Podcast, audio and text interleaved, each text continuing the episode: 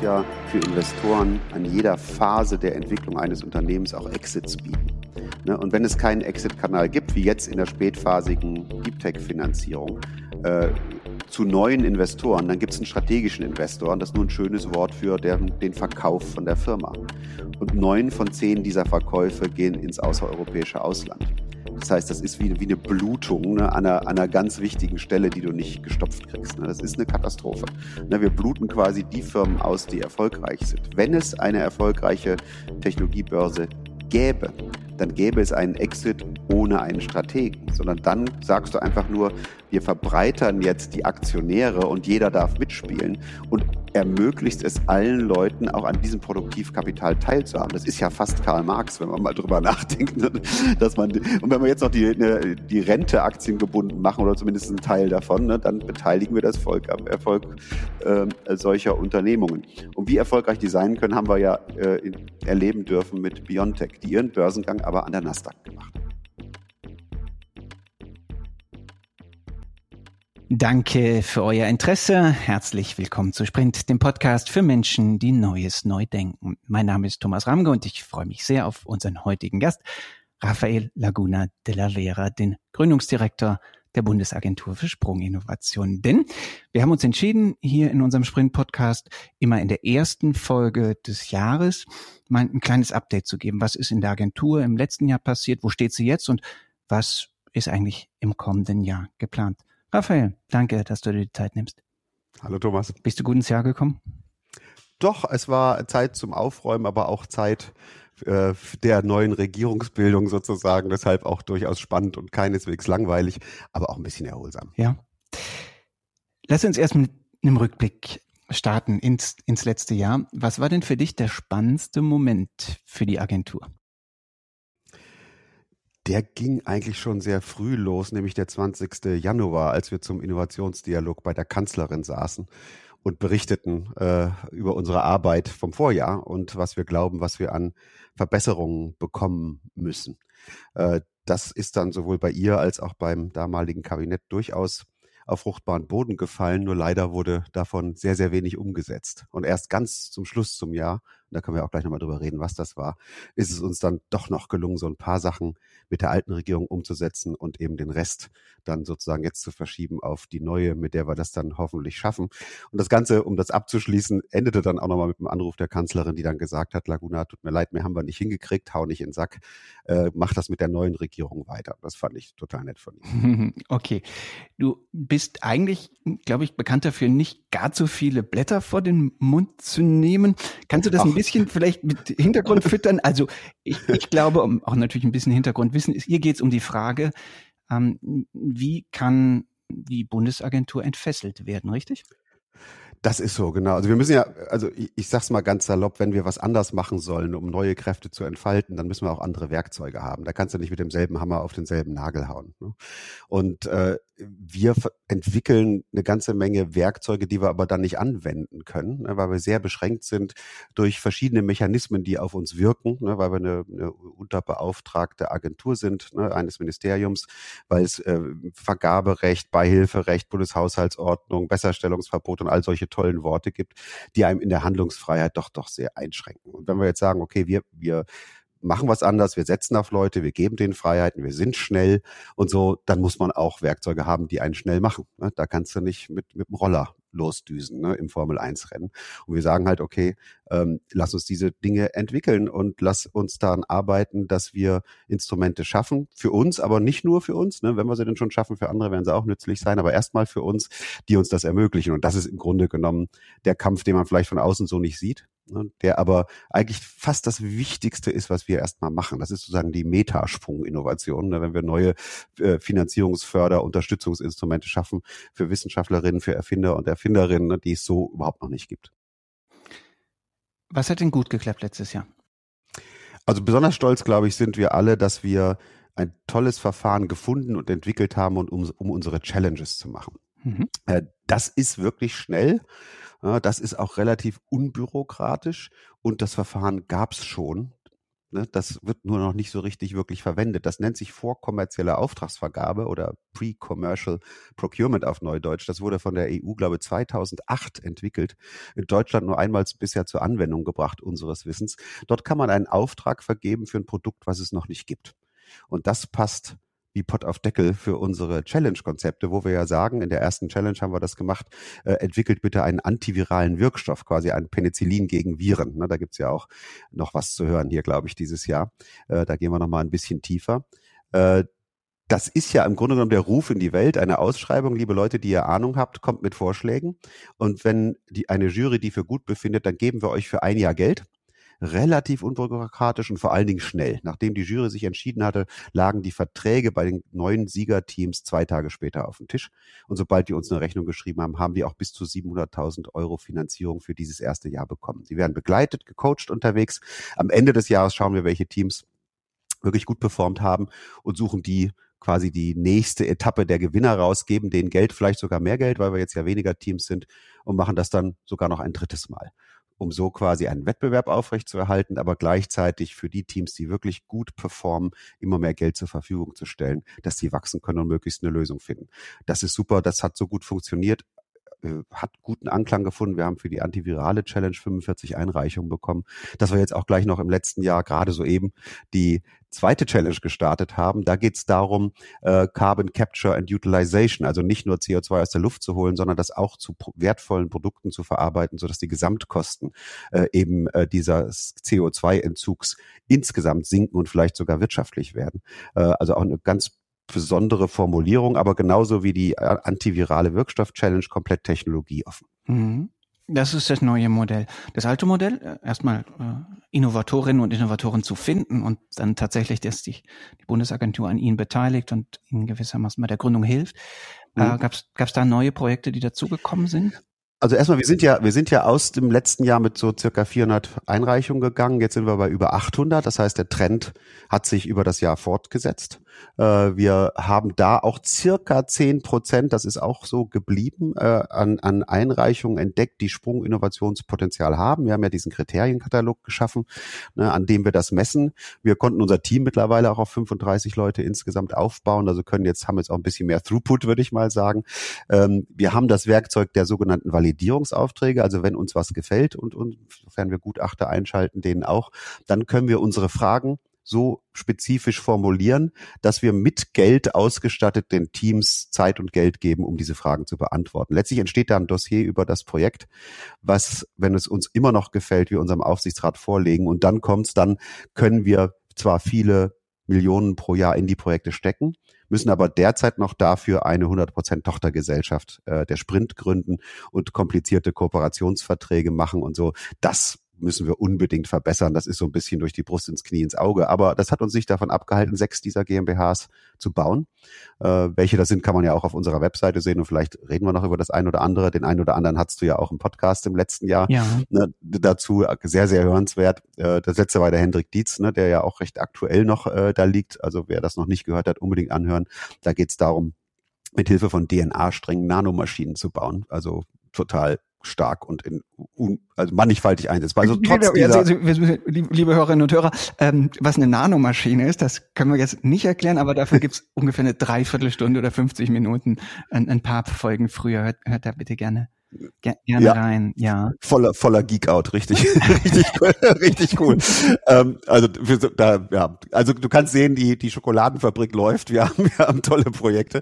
Und das Tolle ist, dass wir diese GmbHs auch gegründet haben, dass wir die mit Geld ausgestattet haben. Da sind jetzt also schon viele Millionen in die Projekte reingeflossen und es geht jetzt endlich so richtig los. Gibt man ein Update bezogen auf, wo, wo gab es jetzt interessante Meilensteine? Wie weit ist der Analogcomputer? Wie, wie weit sind die Mikrobubbles? Ähm? Also im, im Einzelnen weiß ich gar nicht, ob ich darüber reden sollte. Wir haben die ganzen, du musst dir vorstellen, über das Jahr die GmbHs gegründet Wir haben die Kooperationsverträge verhandelt. Das klingt nicht besonders dramatisch, aber das kann bis zu sechs Monate dauern aufgrund unserer komplexen Struktur, die wir da jetzt bauen. Das müssen wir unbedingt verkürzen. Äh, haben das erste Geld da reinstecken können, aber auch erstmal nur bis zum Ende des Jahres, ne, weil mehr Zusagen hatten wir nicht, weil wir ja so ein bisschen im Interregnum waren und keiner wusste, wie der Haushalt 22 ist. Da hat uns dann Gott sei Dank äh, das Finanzministerium doch noch geholfen, dass wir noch wenigstens für 22 die Zusagen auch noch machen konnten. Es gibt so also ein paar verwaltungstechnische Umsetzungsprobleme da. Aber wir haben auch angefangen, die Labors auszustatten, die Ingenieurs Aufträge auszuschreiben und zu vergeben, zum Beispiel für die Konstruktion des Hochwindrads. Wir haben äh, vielleicht mal eine kleine Indiskretion. Wir haben bereits sechs Angebote für Standorte bekommen. Ne? Man muss sich vor Augen führen, das ist ein 300 Meter hohes Windrad, was wir bauen wollen. Das ist so groß wie der Eiffelturm. Das heißt, das Ding macht genau das Gegenteil von dem, was man von Windrädern möchte. Es versteckt sich nicht, sondern es stellt sich da breitbeinig hin, aber ist natürlich endcool. Dass wir da so ein bisschen die Bude eingerannt bekommen, finden wir natürlich super. Ne? Und auch genau nicht überraschend, wenn, wenn wir wissen, dass im Grunde ja die größte Hürde jetzt zurzeit für den Ausbau der Windkraft ja eben das Finden von guten Standorten ist und eben dann auch den den ganzen Gegenreaktionen not in my backyard. Also grundsätzlich finden wir Windstrom super, aber jetzt bei mir hier in der Uckermark finde ich das doch irgendwie doof, oder? Nee, bei mir kommt der Ökostrom aus der Steckdose, muss man etwas abgewandelt sagen. Genau, genau. Nee, äh, genau, das ist ein bisschen so. Natürlich kriegen wir jetzt mächtig Rückenwind. Also gerade gerade heute hat der Robert Habeck und gestern ne, ja sehr stark geredet, wie er die Energiewende angehen möchte. Und da spielt natürlich Windkraft eine Rolle. Da äh, sagen wir so, äh, okay, wir wollen es mit den Metaphern nicht zu weit treiben, aber da haben wir jetzt viel Rückenwind, ich. um hoch hinauszukommen. Du sprichst die neue Regierung an und hast ja eben auch irgendwie gesagt, dass sich sogar die alte Kanzlerin bei dir entschuldigt hat, dass es eben nicht so gut voranging, wie, wie, wie erhofft. Was erhoffst du dir denn jetzt von dem Regierungswechsel? Der Koalitionsvertrag als solcher hat ja irgendwie ermutigende Formulierungen für dich und auch für mhm. vielleicht das gesamte staatliche Innovationsförderkonzept, was oder die Philosophie, die die neue Regierung vielleicht etablieren möchte. Gib doch doch mal eine kurze, kurze Einschätzung. Was liest du aus diesem Koalitionsvertrag heraus und was liest du aus den ja jetzt vielen hm, Ankündigungen von Politikern? Das ist ja nicht nur Habeck, ist ja auch die neue Wissenschaftsministerin, aber äh, im Grunde auch das, was man aus dem Kanzleramt ähm, hört, die sehr in die Richtung gehen, was du im Grunde seit äh, zwei oder drei Jahren immer wieder auch propagierst. Ja, das macht natürlich Mut. Also der ganze COA-Vertrag ist mit mehr Fortschritt wagen überschrieben. Und als erstes kommt der Innovations- und Digitalisierungsteil. Ne? Das ist der erste Teil des Koalitionsvertrags. Und äh, der ist überschrieben mit, wir haben Lust auf Zukunft und den Mut zu Veränderung, sind offen für Neues und so weiter. Ne? Also ich habe gesagt, oh, äh, das klingt ein bisschen wie das, was wir auf unserer Webseite haben. Also da fühle ich mich äh, sehr zu Hause in dem Narrativ. Und wenn man dann eine Ebene tiefer reingeht, äh, zur, zur Sprint steht da, wir werden die rechtlichen und finanziellen Rahmenbedingungen für die Agentur für Sprunginnovation umgehend substanziell verbessern, damit sie freier agieren und investieren kann. Also da kann man schon aufhören zu lesen und die Flasche Shampoos aufmachen und sagen, yay. Also das na, na, na, na. Also die Flasche ja, Shampoos kannst du doch erst dann aufmachen, wenn aus irgendwie schönen, wohlfeilen Worten, die das Herz höher schlagen, dann auch tatsächlich Taten werden ähm, ja. die dann auch ermöglichen, richtig loszulaufen. Ich weiß, jetzt logischerweise darfst du jetzt hier nicht alles sagen, was im Hintergrund läuft, aber gib doch mal bitte, soweit du es kannst, einen Stand der Dinge, wie sich aus diesen äh, Ankündigungen, Versprechungen, die natürlich irgendwie die Freunde der Innovation gerne lesen, tatsächlich zumindest in Bezug auf die Bundesagentur auch langsam konkrete Entwicklungen ableiten lassen. Ja, also ich glaube auch wie, wie bei unseren Hypos muss man auf der anderen Seite ebenso auf die handelnden Personen schauen. Also erstmal die für uns zuständigen Ministerien sind ja das Bildungs- und Forschungsministerium. Ne, Bettina Stark-Watzinger ist dort. Dort ist der Thomas Sattelberger, der uns die letzten zwei Jahre aus der Opposition ja intensiv begleitet hat, jetzt parlamentarischer Staatssekretär, der kennt uns sehr gut. Ne, und die Bettina Stark-Watzinger hat in ihren Antrittsreden auch bereits erwähnt, dass sie als allererstes mal die Umsetzung der Dinge, die da als äh, äh umgehend benannt sind im Koalitionsvertrag, auch umsetzen möchte. Also da sieht's gut aus. Auf der äh, das ehemalige Wirtschaftsministerium heißt ja jetzt Ministerium für Wirtschaft und Klima, BMWK, Robert Habeck. Auch dort sind alte Bekannte gelandet. Die Anna Christmann, die uns begleitet hat, ähm, hat dort die Ro Rolle vom Thomas Jatzombeck übernommen. Raumfahrt, Luft ganz Raumfahrt, Luft- und Raumfahrt. Geil. Best, bester Job in der Regierung, Anna, falls du das hörst. Wir sind du alle ein bisschen derjenige, der auf den Mars sterben wollte. Wollte, wenn ich mich recht erinnere, oder? So ist es, nee, aber not ja gar nicht sterben, du auf dem Mars nee. und, und der Alterungsprozess. Und, und, und, sterbe, sterbe nie, genau, bin ein Cyborg, so war das. Nee, nee, der Musk wollte auf dem Mars sterben, aber not at impact, hat er gesagt. äh, äh, und wir behalten jeweils die Teams, die, mit denen wir schon gut zusammengearbeitet haben in den Ministerien, mit denen wir jetzt einfach auch ein bisschen das Gaspedal durchgedrückt lassen können. Also das alles stimmt mich hoffnungsfroh, dass wir das auch auf die Reihe kriegen. Und dann eben auch inhaltlich, auch auf dem Seite des Wirtschafts- und Klimaministeriums, wie gesagt, was ich eben schon erwähnt habe, da, da passen wir. Also wenn es darum geht, jetzt Fortschritt zu wagen und auch Mut zu haben, zu scheitern, was der Habeck heute gesagt hat, spricht mir aus der Seele. Ne? So eine, wir, wir haben ja so das Narrativ, wer keine Risiken eingeht, der ist schon gescheitert. Ne? So was ähnliches hat der Robert heute gesagt.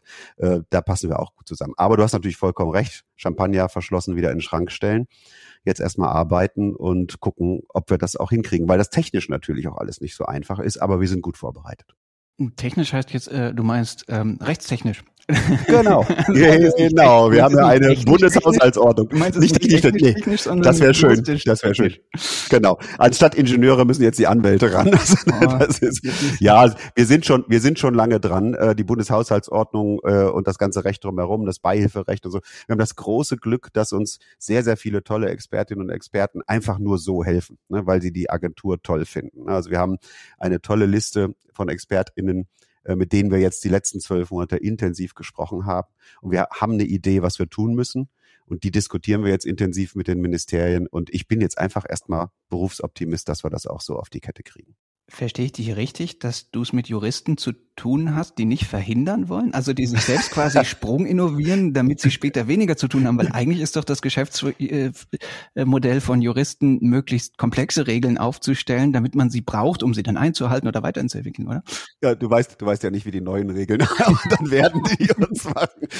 Nee, also ja, das Vorurteil ist sicherlich nicht völlig ungerechtfertigt, aber es gibt natürlich auch welche, die was bauen wollen. Also die, die kann man sich auch suchen. Das haben wir auch in der Ausschreibung sehr, sehr genau getan und glaube ich auch erfolgreich. Die Hypos, die konstruktiven Hypos unter den Juristen. Genau, die gibt's auch bei den Juristen. Sehr, sehr, sehr gut. Ja. Was muss denn konkret passieren? Was wären denn für dich jetzt die quasi wichtigsten nächsten zwei, drei Schritte, wo du sagst, okay, wenn wir die jetzt, diese Meilensteine erreichen, dann sind wir in puncto Entbürokratisierung, Entfesselung ähm, ein, gutes Stück weiter. Ja, wir müssen, äh, wir müssen die Schicht der Governance müssen wir ausdünnen. Ne? Wir sind jetzt unterbeauftragt durch Ministerien, die die hoheitliche Auftrage auf den hoheitlichen Auftrag des Identifizierens und Förderns von Sprunginnovationen vom Bund äh, quasi übernommen haben. So, wir, wir, wir glauben, dass das ein Zweisprung ist, den wir gar nicht brauchen. Man kann die hoheitliche Aufgabe auch direkt auf die Sprint übertragen und dann umgekehrt mit den Ministerien an den Projekten zusammenarbeiten, ne, aber nicht durch die Ministerien. Denn wir haben gesehen, wann immer wir Dinge direkt machen konnten, äh, wie wird, wie zum Beispiel jetzt bei den Challenges, wo wir dieses Pre-Commercial Procurement gemacht haben, in Zusammenarbeit mit dem Wirtschaftsministerium in dem Falle, äh, konnten wir das dann auch übertragen auf die Projekte, die wir äh, mit dem äh, Bildungsministerium machen. Aber wir waren quasi der Knoten der Entwicklung, logischerweise, weil es ja in unserem Interesse liegt, das zu tun. Das heißt, eine direkte Beleihung ermöglicht es uns auch, die äh, Instrumente, die wir haben, direkt zu entwickeln, zu identifizieren, zu überprüfen, ob sie funktionieren und auch schnell zur Anwendung zu bringen. Und mit Instrumenten meine ich zum Beispiel Finanzierungsinstrumente. Ich habe ja eben erwähnt, wenn wir richtig großes Geld ausgeben wollen, müssen wir diesen Zweisprung über die Tochter GmbH machen. Einer unserer Hypos hat mal scherzhalber gesagt, wunderbar, dann gründet er die VEB Innovation ne, weil gehört ja 100 Prozent dem Bund. Ne? der kam auch aus Dresden, obwohl er sagen, eigentlich, ja, ja, aber er ist, welche Geschichte der im Gepäck hatte. Ja, ja, ja, nee, aber äh, es ist, ähm, der, der ist eigentlich ein Wessi, der aber vor vielen Jahren nach Dresden gegangen ist, deswegen weiß er auch noch, was ein VEB ist. Aber äh, in der Tat. Für die Jüngeren folgt eigener Betrieb. Genau, das war ja damals in der DDR so, dieses Land, was es mal gab, bevor ihr geboren wart, genau. Ähm, die, ähm, die, diese GmbH-Gründung ist für das ein oder andere Projekt vielleicht sinnvoll nämlich dort, wo vielleicht die eigentlichen Erfinderinnen und Erfinder gar nicht mehr Mitgründer sein wollen oder können. Bei unserem Hochwindrad, der Horst Bendix aus Leipzig, der ist jetzt mittlerweile 92 Jahre alt, der will nur noch, dass sein Windrad gebaut wird und er es noch, noch sieht und erlebt.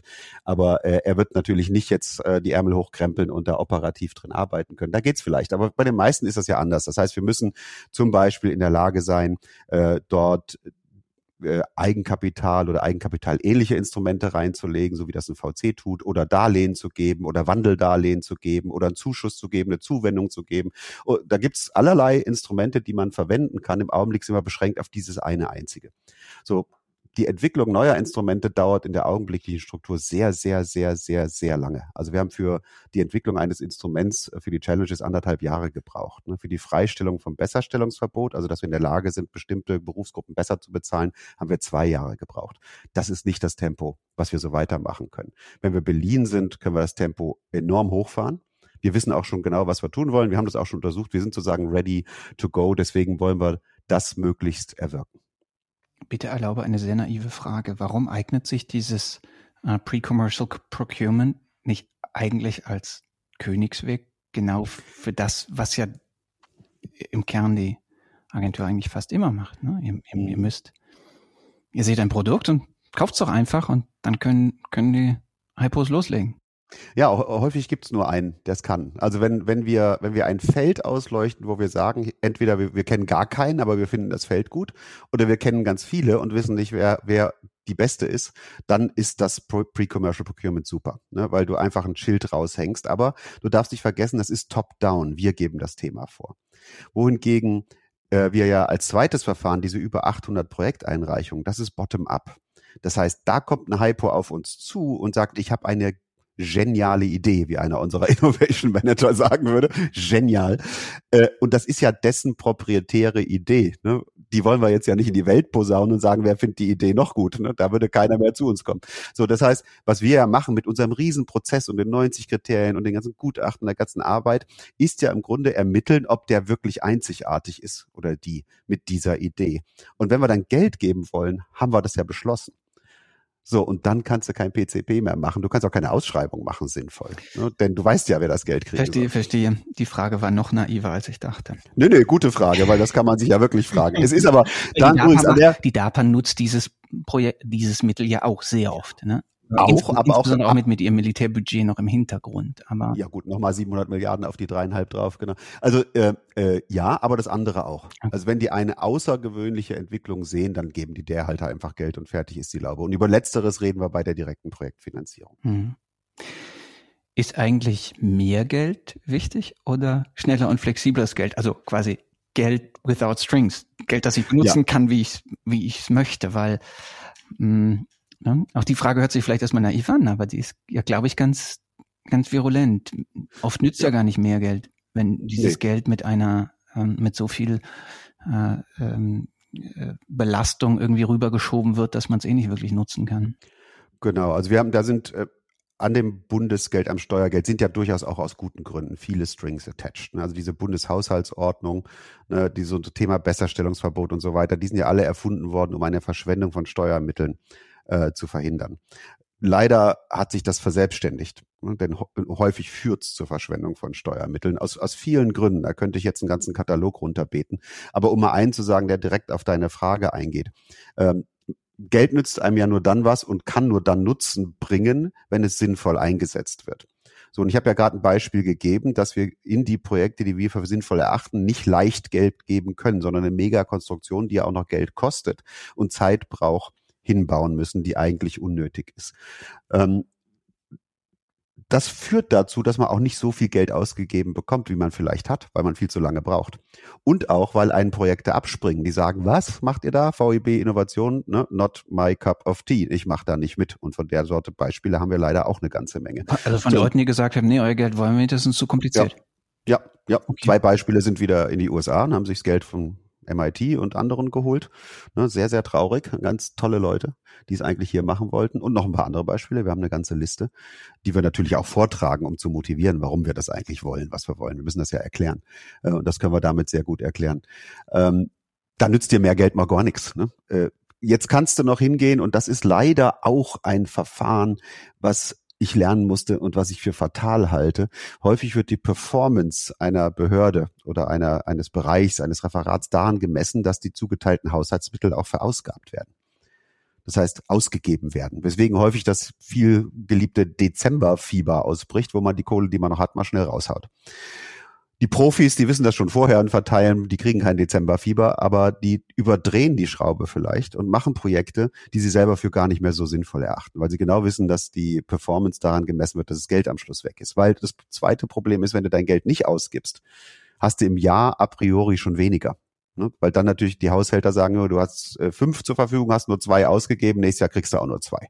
Ne? Du kriegst also doppelten Doppelschlag sozusagen.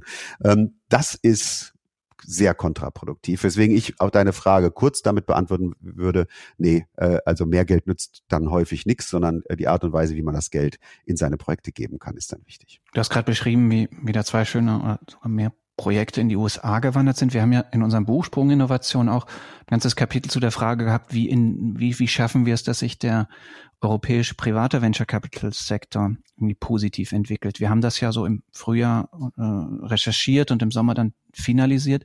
Hat sich, da gab es schon erste Anzeichen, dass sich doch der Sektor in Europa an Fahrt gewinnt. Wenn du da mhm. mal ein Update geben kannst, zumal du ja auch da in, in engem Austausch immer stehen musst, also auch dann für die mhm. Weiterfinanzierung, wenn die Projekte bei dir mal durch sind oder bei euch mal durch sind. Siehst du da positive Signale oder geht es nicht schnell genug voran, was jetzt europäisches Geld angeht, für, für eben auch nicht, nicht, nicht für die Art von Startups oder Innovationen, wo es ja im Grunde immer eine ganz kleine Inventionshöhe geht, sondern irgendeine Plattform irgend, irgendetwas ein bisschen bequemer macht? Hm. Also als wir das Buch fürs Buch recherchiert haben, haben wir ja schon gespürt, dass die Zahlen hochgehen. Ne? Also man konnte vorher sehen, ich sag mal, heute minus fünf Jahre, bis dahin waren wir total unterfinanziert. Das hat der Bund ja auch schon erkannt, vor 12, 13 Jahren hat den Hightech Gründerfonds gemacht für die Seed-Finanzierung und so weiter. Das Ganze war durchaus erfolgreich, zum einen. Zum zweiten, was auch passiert ist mittlerweile, ist, dass der Markt in den USA, äh, also in den klassischen Märkten, die gut finanziert sind, langsam so überhitzt ist, dass die Bewertungen so hoch sind, dass sich die, die Geldgeber dort auch ihre Nase nach Europa halten und sagen, hier, hier geht ja noch was. Äh, und drittens, was auch passiert ist, ist, dass der Markt selber sich so gut entwickelt hat, ähm, dass die europäischen Venturefonds und die deutschen Venturefonds auch einfach schlicht erfolgreich sind für ihre Investoren und seit fünf Jahren ganz gute Zahlen abliefern. Und das merken wir jetzt, wenn wir die, das Gesamtvolumen von Venture Capital uns anschauen, was 2021 in deutsche Firmen geflossen ist, das ist quasi explodiert, kannst du sagen. Wenn man dann eine Ebene tiefer geht, stellt man fest, gibt aber immer noch die Finanzierungslücken, wo lange wir, wo wir schon lange den Finger drauf halten, nämlich in der sehr, sehr frühphasigen Zeit, dort, wo man ganz niederschwellig äh, jungen Studentinnen und Studenten und Tüftlern, egal wo sie herkommen, mal ein halbes Jahr lang Entrepreneur auf Probe sozusagen ermöglichen möchte. Und auf der anderen Seite dort, wo Deep Tech quasi in den Markt eintritt, also da, wo wir als Sprint aufhören, ne, muss eine Finanzierung anfangen, die immer noch einen ziemlich langen Atem und vor allem tiefe Taschen hat, weil Deep Tech hat was mit Hardware zu tun.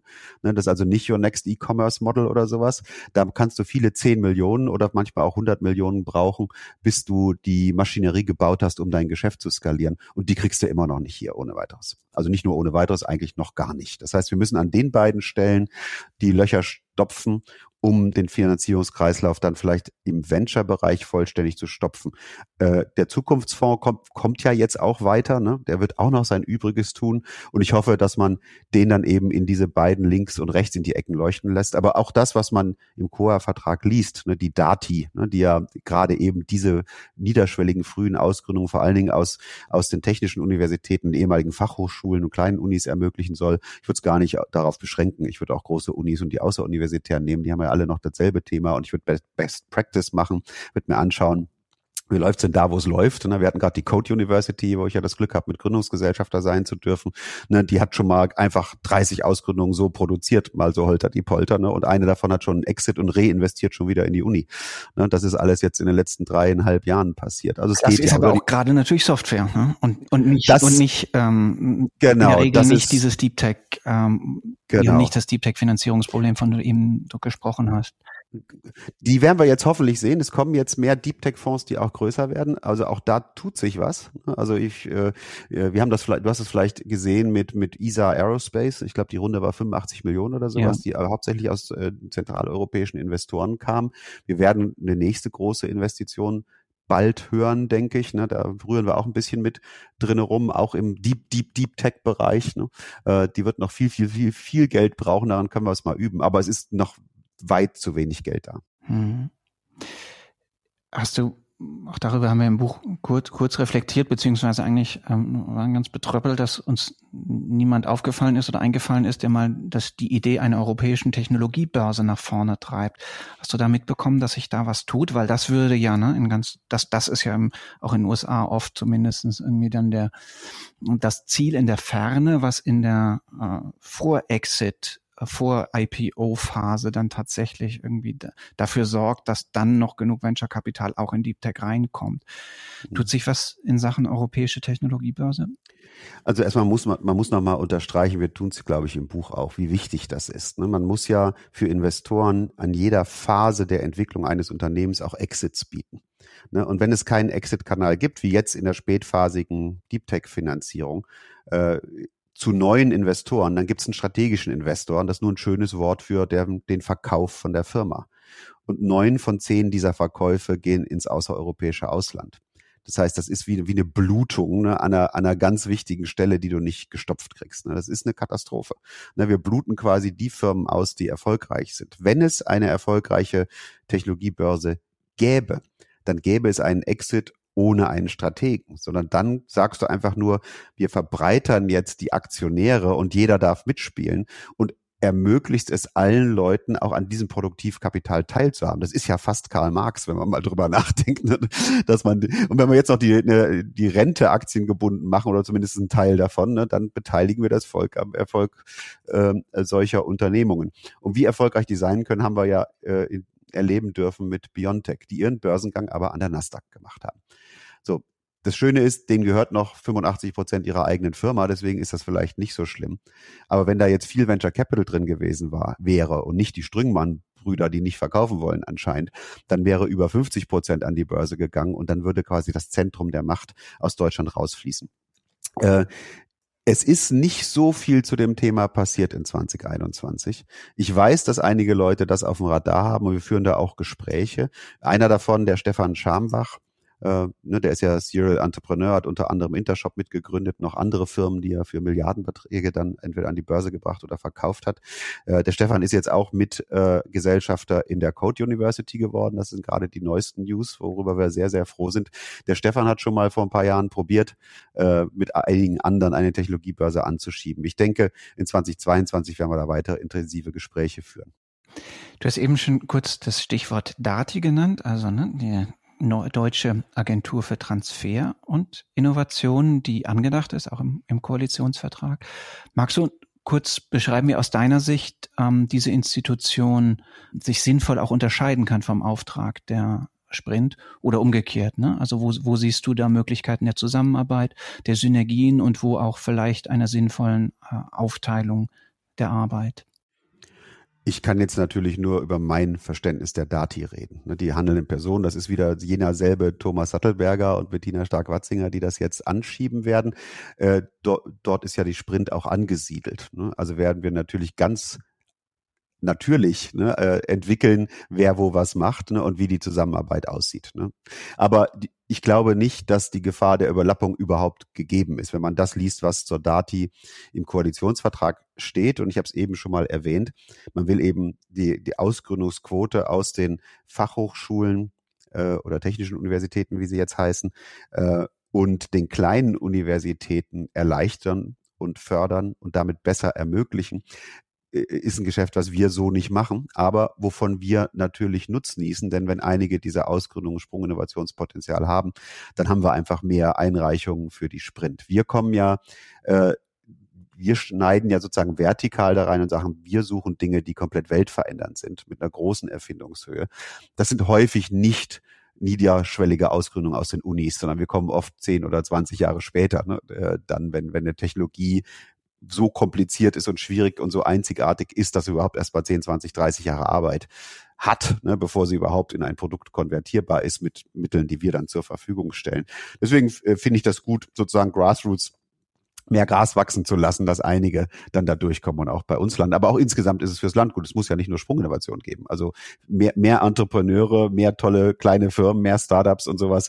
Äh, das ist, glaube ich, der Auftrag der Dati. Und im Übrigen brauchen die Sprunginnovatorinnen und Sprunginnovatoren auch immer wieder in der Folge Innovatoren, die überhaupt die Umsetzung ihrer Sprunginnovationen mhm. in, in, die Welt tragen. Das ähm, klar, ne? Wir wir, wir denken und sprechen ganz oft über die Sprunginnovation, aber fairerweise muss man natürlich auch sagen, dass die Sprunginnovation als solche ja auch irgendwie nochmal das Element braucht der Verbreitung der Technologie. So, so, so sieht's aus. Und viele kleine Teile, die in sich jedes einzelne keine Sprunginnovation ist. Ne? Ja. Also wenn der, ne, wir haben, reden wir ja auch drüber äh, im Buch, wenn, wenn man sich mal ein iPhone auseinander nimmt, da stecken 20 verschiedene Innovationen drin, die dann zu diesem Package verschraubt, mit dem Geschäftsmodell versehen, letztlich zur Sprunginnovation geworden sind. Ja. Auf welche Lass uns noch ein bisschen jetzt zum Ende des Gesprächs in die Zukunft gucken. Auf welche Technologietrends schaut ihr gerade, du und deine Innovationsmanagerinnen und Manager, gerade besonders, wo ihr denkt, da, da, da passiert gerade was, da müssen, da müssen wir besonders irgendwie ein Augenmerk hinrichten, um, um spannende Projekte mit Potenzial für, für Sprunginnovation zu identifizieren und dann auch ne, in die engere Auswahl zu nehmen, um sie zu fördern. Also was, was mhm. sind die Trends, auf die du schaust? Mhm. Ich muss es mal überlegen, dass ich das High-Level genug sage, dass ich nichts verrate, worüber wir noch nicht reden. ich, um Kopf und Kragen geredet. Um der, der, der, der, Christian Egle, der ermahnt mich ja immer, Raphael, Vorsicht. Ähm, äh, ich glaube, im Grunde hat sich gar nichts an den Oberthemen geändert. Wir haben da, glaube ich, schon mal drüber gesprochen, dass wir drei maßgebliche Bereiche haben. Das eine ist Umwelt und Energie. Wir haben ja schon über das Windrad geredet. Wir machen ja noch mit den Microbubbles. Auch das ist ja gegründet und läuft und macht hervorragende Fortschritte übrigens mit dem Roland äh, Dammann. Auch das findet man und da gibt's auch allerlei Informationen drüber. Auch ein sehr ähm, schöner Podcast übrigens. Auch ein super Podcast. Der Roland gerne, ist auch einfach genau, super. Hört gerne in die Folge rein. Das genau. erzählt fantastisch, wo er daherkommt und wir wie auf die Idee gekommen ist. Mit der Sektflasche übrigens. Keine Shampoosflasche, war eine Sektflasche. war eine Sektflasche. Wenn wir das Projekt schaffen, äh, egal. also, nee, der, der Roland ist ein, ein Wahnsinnstyp. Von der Sorte Einreichungen haben wir ganz viele. Und das, das Thema wird natürlich jetzt noch befeuert durch die Strategie der neuen Regierung. Äh, da erwarte ich sehr, sehr viel und unsere Challenge, äh, ne, Carbon to Value geht ja genau in dieses Thema rein. Entschuldigung, wenn ich kurz zwischenfrage, ist es hauptsächlich Climate oder kommt da jetzt auch noch mehr in Richtung zum Beispiel Biodiversität und so? Ich bin da immer also neugierig. Ist, was, was ja, also Energie ist eigentlich etwas, was wir oben haben. Da haben wir oft drüber gesprochen. Im Buch steht es auch, aber du zitierst es auch immer. Ne, too cheap to meter, äh, ne, äh, umweltfreundlich, modular Energieerzeugung. Völlig das ist die, ja. es ist so 50 Prozent der Probleme sind dann weg, wenn wir das schaffen. Deswegen, wir machen ja Sprunginnovation, schauen wir da sehr stark drauf. Ne, das andere ist natürlich, äh, äh, wie mit den Microbubbles, das ist, das ist Systeme erhalten oder wieder reparieren. Ne, da geht's dann auch um Biodiversität und so weiter. Aber es gibt auch Themen zur Ernährung, ne, zur, zur äh, Lebensmittelproduktion und so weiter, die, die wir uns anschauen. Ähm, da ist der Trend ungebrochen. Zweiter Bereich, wo wir auch ja die Challenge antivirale Wirkstoffe, unsere erste gemacht haben, aber auch einige Projekte, ist der Bereich, ich nenne es mal Biosciences und Medizin.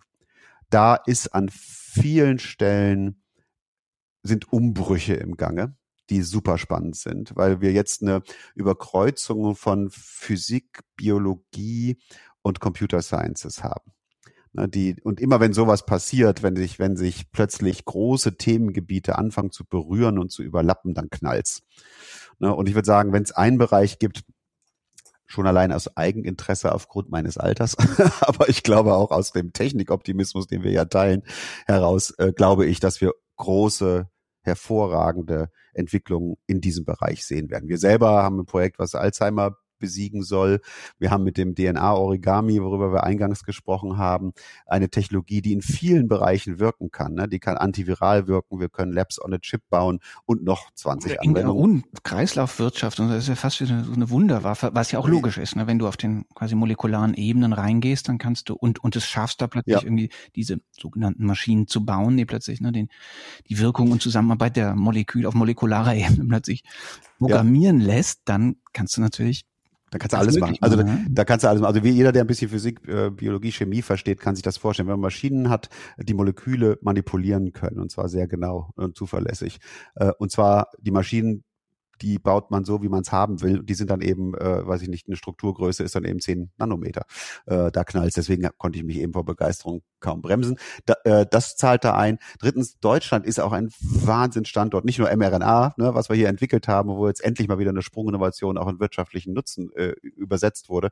Wir haben noch einen ganzen Zoo von Leuten, die Technologien bauen, die da einen maßgeblichen Einfluss haben wollen. Ich nenne mal äh, stellvertretend den Stefan Hell, ne, der äh, einfach ignoriert hat, was der AB, der Zeiss-Mitgründer, gesagt hat, nämlich, dass optische Mikroskope nicht mehr als die halbe Wellenlänge des Lichts 20, 200 Nanometer auflösen können und gesagt hat, jein, ne, wenn wir es richtig machen, geht's doch. Und jetzt baut er ein Mikroskop, was einen Nanometer kann. So, jetzt heißt das aber auch, du kannst dir Zelloberflächen damit optisch angucken. Ne, kannst dir anschauen, welche Andockstellen es da für T-Zellen gibt. Du kannst dafür Adapter bauen, vielleicht mit DNA-Origami, dir links eine T-Zelle und rechts quasi das Negativ von der Krebszelle haben. Ne? und so weiter und so fort. Also wir haben Eike Latz, den du auch im Podcast hattest. Hört euch mal an, wenn euch das Thema interessiert, liebe Hörerinnen und Hörer. Äh, der erklärt euch mal, wie es mit Small Molecules so abgeht und was da noch alles kommt. Das große Geheimnis hat er dir leider nicht verraten, was, was er noch im Köcher hat. Von der Sorte, also da kommen ein paar Dinger, die so Schon richtig gemein, dass du jetzt hier wieder dein, ich, äh, dein, ich weiß es, aber ich sag's auch nicht. Herrschaftswissen. Dein genau. Herrschaftswissen genau. hier. Ähm, Eine ganz, kurz, ganz flasht, ja? Also. Ja, ja, äh, ganz fantastisch. Nein, das wird, ich, ich schätze mal, dieses Jahr wird das publik werden. Ich finde es einfach nur umwerfend toll. Und der dritte Bereich ist natürlich dann, das Digitale, das ist zwar manchmal auch ein Querschnittsthema, aber du weißt ja, unser, unser quasi erstes Projekt, wo wir überhaupt drüber gesprochen haben, der Analogcomputer, der geht jetzt endlich richtig los. Ne, die armen Leute, die mussten uns begleiten in unserem Aufbau sozusagen, bis wir die Werkzeuge überhaupt hatten, die so einigermaßen passen, ganz, ganz mühselig, aber wir haben es jetzt hinbekommen und da geht's auch ab. Die haben jetzt auch schon so eine Art Arduino, einen analogen gebaut, also zum Rumspielen. Ne? Äh, da können wir ja vielleicht in die Show Notes mal einen, Link machen, dass ihr, dass ihr den auch findet, wenn ihr den haben wollt und wenn ihr Bock drauf habt, mal mit einem kleinen analogen Computer rumzuspielen. Mhm. Auch da also geht's ab. Aber Mikrocontroller Nee, ja, es ist schon, eine, ist schon, eine, ist schon eine Kiste, ne, wo du mit Kabeln deinen Analogcomputer verkabelst, aber in der Preisregion, also das ist eine, eine mehr als eine Zehnerpotenz billiger als alles, was es bisher gab. Ne. Das, das geht so für, ich glaube, für, für Bildungsinstitutionen 250 Euro und für private Leute 299 Euro. Ist nicht ganz der Arduino oder Raspberry Pi Preis, aber ist weit davon entfernt, was 10 Euro für die chinesische Kopie davon, genau. Oder so, genau. Oder drei, wenn du, wenn du es auf bang, bang, bang.com kaufst. Ne? Ja. Äh, nee, banggood heißt Banggood, ne? genau. Ja, banggood.com. Ähm, aber es gibt auch ein paar, ein paar Dinge, die, die, die wir, glaube ich, auch noch in den nächsten paar Monaten verkünden werden, die äh, im Digitalbereich noch ein paar Disruptionen im Köcher halten.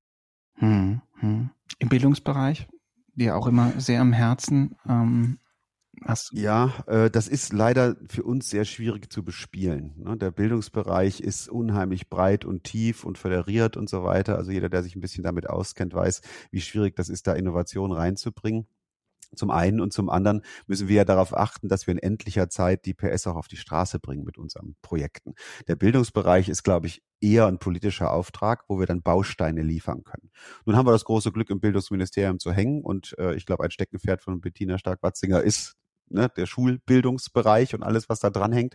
Und wir haben da ein paar Ideen und freuen uns auf das Gespräch darüber. Hm. Und gilt das Gleiche ungefähr für Digitalisierung der öffentlichen Verwaltung so? Also das, was jetzt oft, heute hm. oft als und, und des Staates, was oft als Government Technology bezeichnet wird?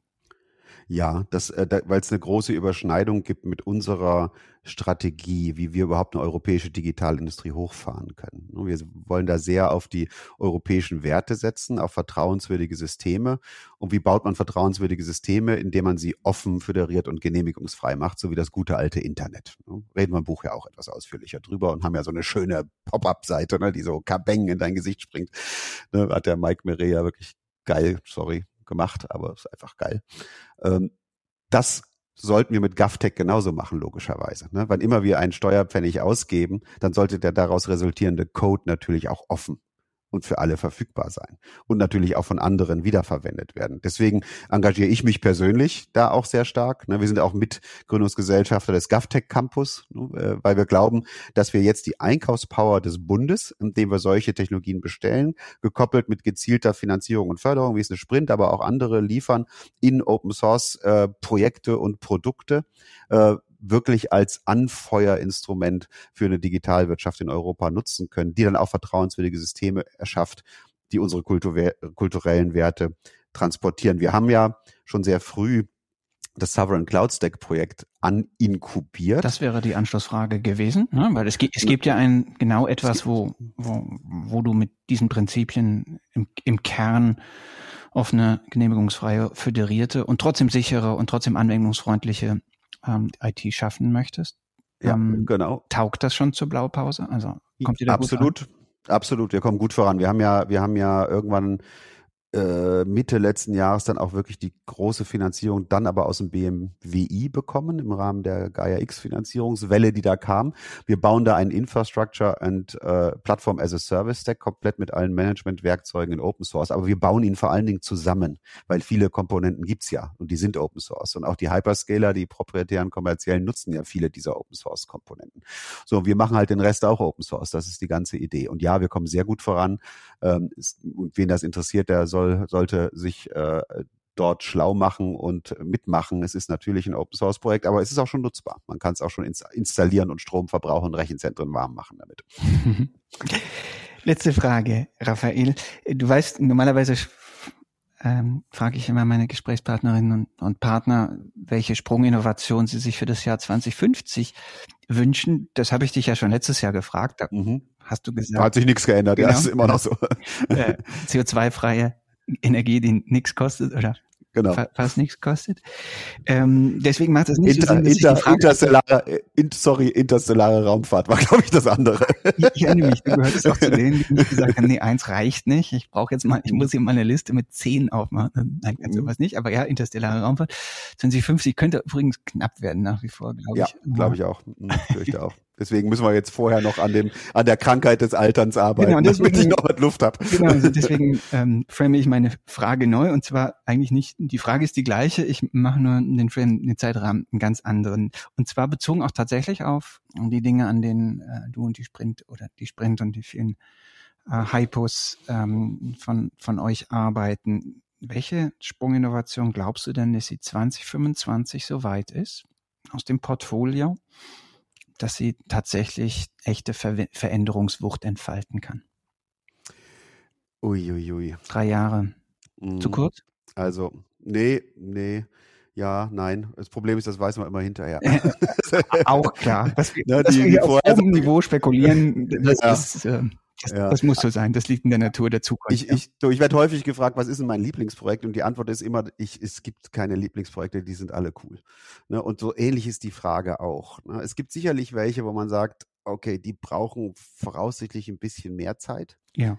Ne? Äh, ganz klar, die, die haben eine, eine längere Strecke vor sich, weswegen ich dann wahrscheinlich so ingenieurstechnisch denkend vorgehen würde und würde sagen, so große äh, technische Machbarkeitszweifel habe ich zum Beispiel beim Höhenwindrad nicht. Ja. Ne, und wir sind in der Konstruktion jetzt schon.